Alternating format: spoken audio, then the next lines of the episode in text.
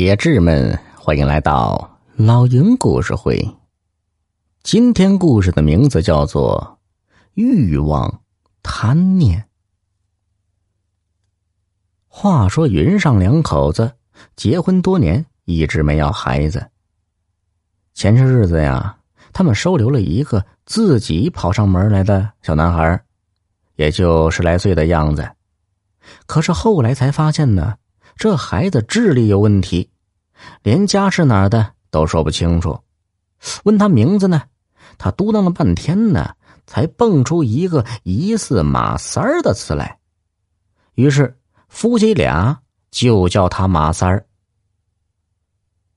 云上闲来时啊，喜欢练书法，尤其喜欢临摹青山道院无尘道长的鬼书。青山道院呢？就在汪镇北边的大青山上。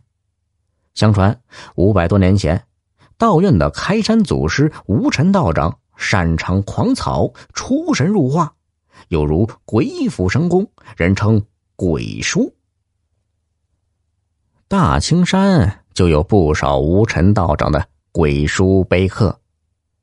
云上得空时，便上山去拓印，再拿回来临摹。一次，他风雨天上山，不慎摔下山崖，在医院整整躺了一个月。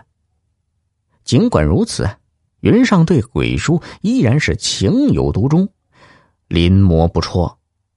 不过，令云上纳闷的是啊，自打马三来了之后，只要自己临摹鬼书，马三就在一旁看着，那种专注的神情令人好生奇怪。这一天呢，云上的舅舅来串门，说城里的古玩收藏大家白鹏飞最近呢收到一幅无尘的真迹，碑刻与之相比，神韵上相去甚远。云上一听喜出望外呀，赶紧央求舅舅带他去见白鹏飞，还特地备了几瓶好酒。舅舅在城里开了一家字画装裱店。和白鹏飞相熟，想了想就答应了。这天，白鹏飞正好在家，天生好酒的他见云上出手大方，又看在云上舅舅的份上，自然是热情应允，带二人进了书房。白鹏飞打开壁角里的一只书橱，小心翼翼的捧出鬼书，放到桌案上。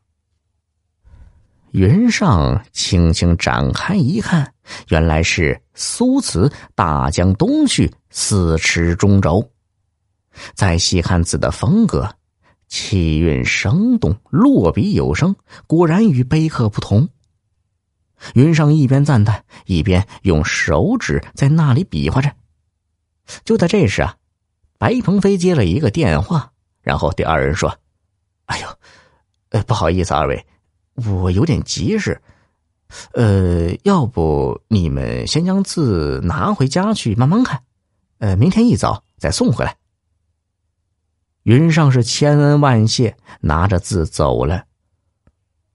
不巧呢，当天晚上正赶上停电，云上只得是点一根蜡烛，让马三端着，然后展开鬼书，在那里伏案临摹。不知不觉夜深了，马三瞌睡，一不留神呢，将蜡油泼洒在纸上。慌乱间，云上拿衣袖想去擦拭油污，却不料将马三手中的烛灯一下子打翻在桌子上。可怜那幅字顿时葬身火海，云上当时就懵了。第二天，云上硬着头皮进城找舅舅。舅舅听说鬼书给烧了，一时不知所措。见云上可怜巴巴的样子，只得说：“嗨，你随我去见白凤飞吧。”说着，忙拿了自己一对玉镯包上。